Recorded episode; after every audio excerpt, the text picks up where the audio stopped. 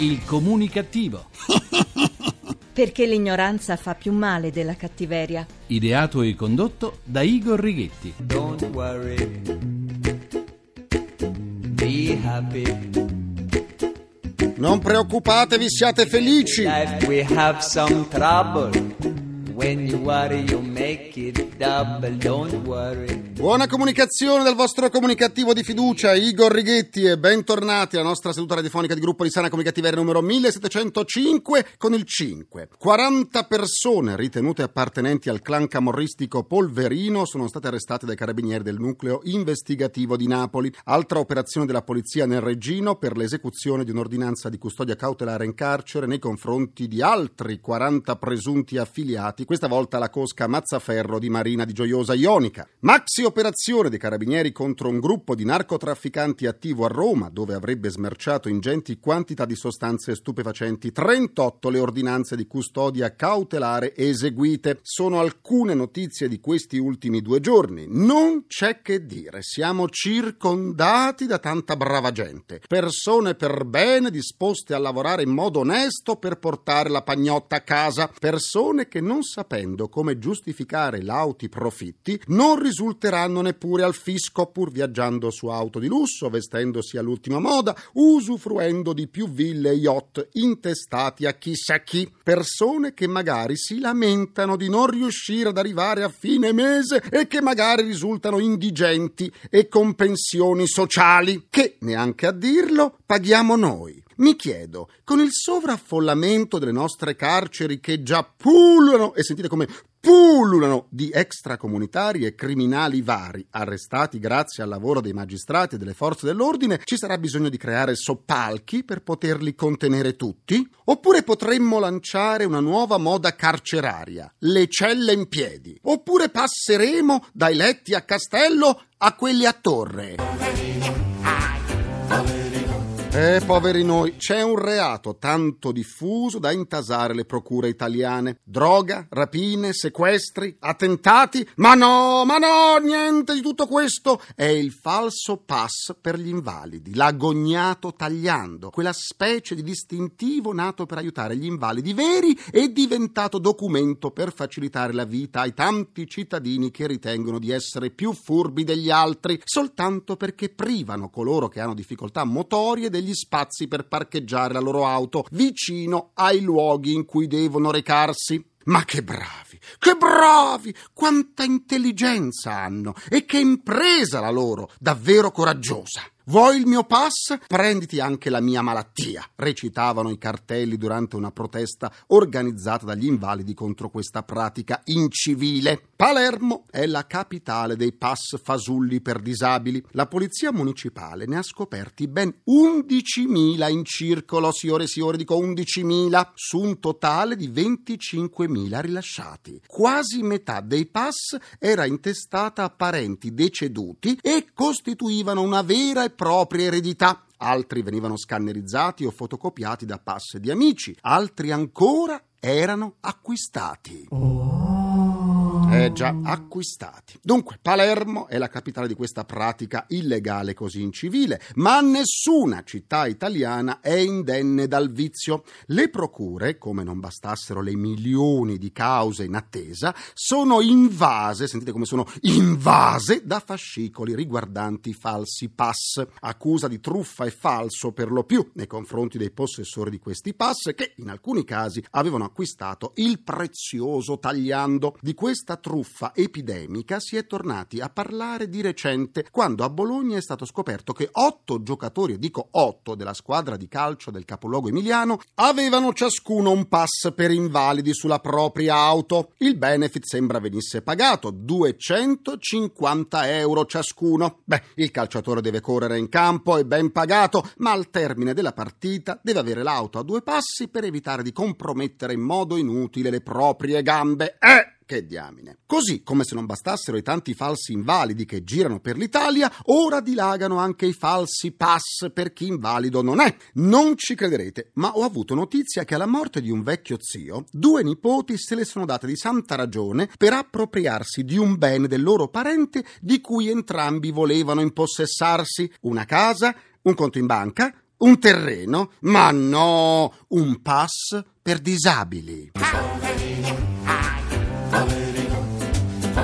Vi ricordo che le sedute del comunicativo possono essere ascoltate anche sullo smartphone e sul sito ilcomunicativo.rai.it dove potrete pure scaricarle in podcasting e sentirle in caso di vene varicose al pollice. Per scambiarci un po' di sane comunicativiere vi aspetto sulla nuova pagina Facebook del comunicativo facebook.com slash barra il comunicativo. Parliamo ora dell'evoluzione del libro. Maggio, mese delle rose, ma anche dell'adozione dei libri di testo per le scuole. Rose te. Grazie, grazie per la rosa, ma preferisco un buon libro. Dal prossimo anno scatterà l'obbligo delle pubblicazioni online. Con l'avvento delle nuove tecnologie nulla è più come prima. Il libro elettronico in Europa ha una evoluzione lenta, al contrario di quanto avviene negli Stati Uniti, ma il cammino è ormai segnato e l'ebook non è più un oggetto misterioso, ma il futuro del libro. Resiste però il libro di carta. Possono tirare un sospiro di sollievo tutti coloro che amano sfogliare i volumi sentire tra le dita lo spessore della carta, assaporare la fisicità del rapporto con la lettura. Ma ai noi, il processo elettronico della lettura è cominciato e persino l'enciclopedia Treccani prevede una sua conversione elettronica a cominciare dal dizionario biografico degli italiani. Intanto, secondo i dati del rapporto sull'acquisto e la lettura, ad acquistare almeno un libro ogni tre mesi è il 33% degli italiani. E allora andiamo ad approfondire l'argomento di oggi con i nostri ospiti. Le nostre due mascotte evasione fiscale annunciano l'ingresso della scrittrice, autrice televisiva e vice direttore di Rai 1 Maria Pia Ammirati. Bentornata e buona comunicazione. Grazie a voi. Sei pronta per vedere i tuoi romanzi anziché stampati su carta, letti tramite il web? Ma lo spero più che altro, però non so, mi sembra che l'Italia sia ancora un po' indietro. In realtà di ebook noi parliamo almeno dagli inizi degli anni 2000. Mi ricordo già nel 2000 questa grandissima eh, operazione che doveva essere fatta dalle case editrici italiane sulla scorta di quello che stava già succedendo negli Stati Uniti, poi però con un grosso naufragio. Ora mi sembra sia ripartito grazie anche all'iPad, da quello che capisco, cioè la Sì. facilità di scaricare un testo sembrerebbe aver riaperto la questione del testo digitale. E do la mia buona comunicazione al direttore editoriale di Sperling e Kupfer, Ornella Robbiati. Bentornata al comunicativo Ornella. Grazie, buona comunicazione a tutti. Quali gli scenari futuri per l'editoria? Domanda, Eh, una domanda per una maga, no? Beh, tu in parte, dai, hai sempre fatto dei miracoli editoriali, eh? allora, diciamo che visto che si parla comunque di ebook, eh, è vero, non concordo con quello che ha detto prima Maria Pia, perché in realtà dall'ottobre dello scorso anno tutti i grandi editori e anche i piccoli italiani sono entrati pesantemente nel mondo degli ebook, quindi tutte le novità ormai sono disponibili anche in ebook, salvo poche eccezioni, e si sta piano piano anche provvedendo a digitalizzare tutti i cataloghi. Quindi diciamo che il mercato per ora in Italia è piccolissimo, ci verranno cinque anni perché raggiunga Mm. i grandi volumi che ha raggiunto oltremanica, quindi America e Inghilterra, ma succederà, succederà. Quindi lo scenario vedrà molta meno carta, purtroppo. Maria Pia Mirati, l'ebook prevede che lo scritto possa essere modificato e diventare interattivo. Possono cambiare gli aspetti creativi di un autore nel passaggio dalla carta all'ebook? Tanto torno un attimo sull'argomento precedente Certo. all'amica direttrice, io mi riferivo agli inizi del 2000, l'ebook diciamo, non è una cosa di oggi, e No. finalmente gli editori, e a partire come giu- giustamente dice lei, in particolare da settembre, i nostri editori con un lungo diciamo, ritardo sono entrati anche nel digitale. Mi ricordo benissimo, sai, se ne parlava nel 2000, il 2000 doveva essere l'anno di svolta, in realtà non è stato, sono passati 11 anni, però detto Eh. questo, io sull'impossibilità di intervenire sul testo non sono d'accordo e credo di trovare, spero con me anche l'editore, cioè l'intervento del lettore deve essere un intervento sempre a latere, può essere come dire un piedi pagina, nel senso che io mi prendo la matitina come faccio ancora adesso e mi scrivo qualcosa che mi è piaciuto, mi segno dei pezzi, faccio le pieghine, faccio gli angoli, eccetera, ma che si possa intervenire sul testo è un'aberrazione, eh, per me è assolutamente un'aberrazione, cioè che il lettore possa diventare interagente con lo scrittore in maniera immediata per me è un'aberrazione, forse non all'antica, ma per me è Ma un'aberrazione. io posso rispondere o devo aspettare? Ma certo, rispondi, Ornella. Rispondi. Eh. È un'aberrazione. Allora, credo che si debba fare un grandissimo distinguo tra quella che è la produzione di narrativa, quindi i romanzi, e invece tutto quello che sono, per esempio, i libri per le scuole, cioè l'education, e persino anche in certi casi i testi di non fiction, quindi tutto quello che non è romanzo. Di base io posso solo rassicurare Maria Pia che tutti i contratti che noi facciamo vietano di intervenire sul testo. In Italia siamo così indietro che qualunque tipo di contratto scadrà automaticamente nel 31 dicembre del 2012, Mm. cioè più o meno due anni dopo aver iniziato le trattative, proprio perché forse a fine 2012 vedremo verso che direzione va il mercato e quindi anche gli agenti avranno le idee più chiare. Ma per ora è vietatissimo fare quelli che si chiamano enhanced, quindi con l'aggiunta di video, di cose, possibilità di interagire e nella narrativa è giustissimo, cioè che è un problema di diritto Certo. d'autore. Beh, mi, mi consoli, eh? Ecco, Maria Sarebbe Pia. veramente pazzesco perché sarebbe l'inaugurazione di una deriva totale di un testo, no? No, ma soprattutto l'autore non è più l'autore, quindi Eh, certo. può fare. Ecco Maria Pia, puoi stare tranquilla, quindi non verrà cambiato il finale di un tuo romanzo. Ornella Robbiati, diffusione dell'ebook, che cosa cambierà? Cambierà a un certo punto quando le generazioni che oggi hanno 10-12 anni diventeranno grandi, nel senso che queste generazioni sono abituate a fare tutto su un video, piccolo o grande che sia. E quindi secondo me per queste generazioni il libro di carta, i giornali di carta non esisteranno più e però non è detto che questo significhi una diminuzione della lettura, anzi, visto che sono così abituati a guardare dei video, potrebbero man mano che crescono addirittura far diventare l'Italia un paese dove si legge un po' di più. Maria Pia Mirati, quali sinergie sono possibili tra stampa e digitale? Nello scenario che giustamente fa un importante editore che abbiamo appena sentito, insomma c'è poca sinergia. Da una parte c'è una sorta di malinconia a pensare che tra 20, 30, 50 anni la carta non esiste. Noi siamo talmente abituati a pensare alla carta come una cosa sostanziale Sì. di un testo che è raccapricciante. D'altra parte è giusto anche che il mondo vada avanti per suo conto, no? Insomma che abbia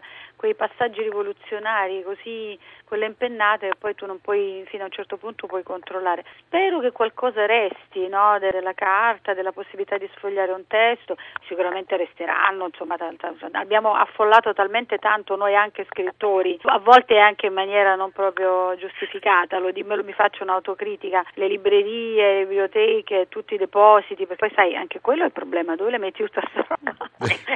Uccidendo alberi, facendo una strage diciamo anche con un impatto ambientale pazzesco, per cui insomma il digitale sicuramente è una rivoluzione che va coi tempi e che servirà probabilmente a rispettare anche spazi, tempi, ambienti, eccetera. Sì, di molti volumi avremmo potuto farne a meno Beh, senz'altro. sicuramente, guarda, Mm. possiamo fare forse anche dei miei. Ma no, ovvia- non no, parliamo dai, dei presenti, eh, ovviamente. Ma in effetti gli adolescenti cosiddetti nativi digitali hanno meno confidenza con la carta. Secondo me una cosa interessante che eh, succederà, perché per adesso non abbiamo ancora cominciato col digitale, il digitale sposta assolutamente tutta l'attenzione sul consumatore finale, cioè sul lettore. Se pensi, l'editore di carta finora ha deciso lui cosa fare, cosa pubblicare, cosa ovviamente si sta attenti alle tendenze del mercato, però diciamo che c'è un rapporto molto meno vicino al lettore di quanto invece non sia possibile con il digitale. Allora credo che il ruolo dell'editore deve inevitabilmente cambiare, deve essere appunto meno personalizzato e assolutamente più orientato ai gusti dei lettori e quindi bisognerà anche studiare dei prodotti proprio per i gusti di quei lettori perché attraverso gli ebooks noi sapremo molto di più dei gusti di chi compra gli ebook. Grazie alla scrittrice e autrice televisiva Maria Pia Ammirati e al direttore editoriale di Sperling e Kupfer Ornella Robbiati e buona comunicazione! Buona comunicazione a voi e grazie.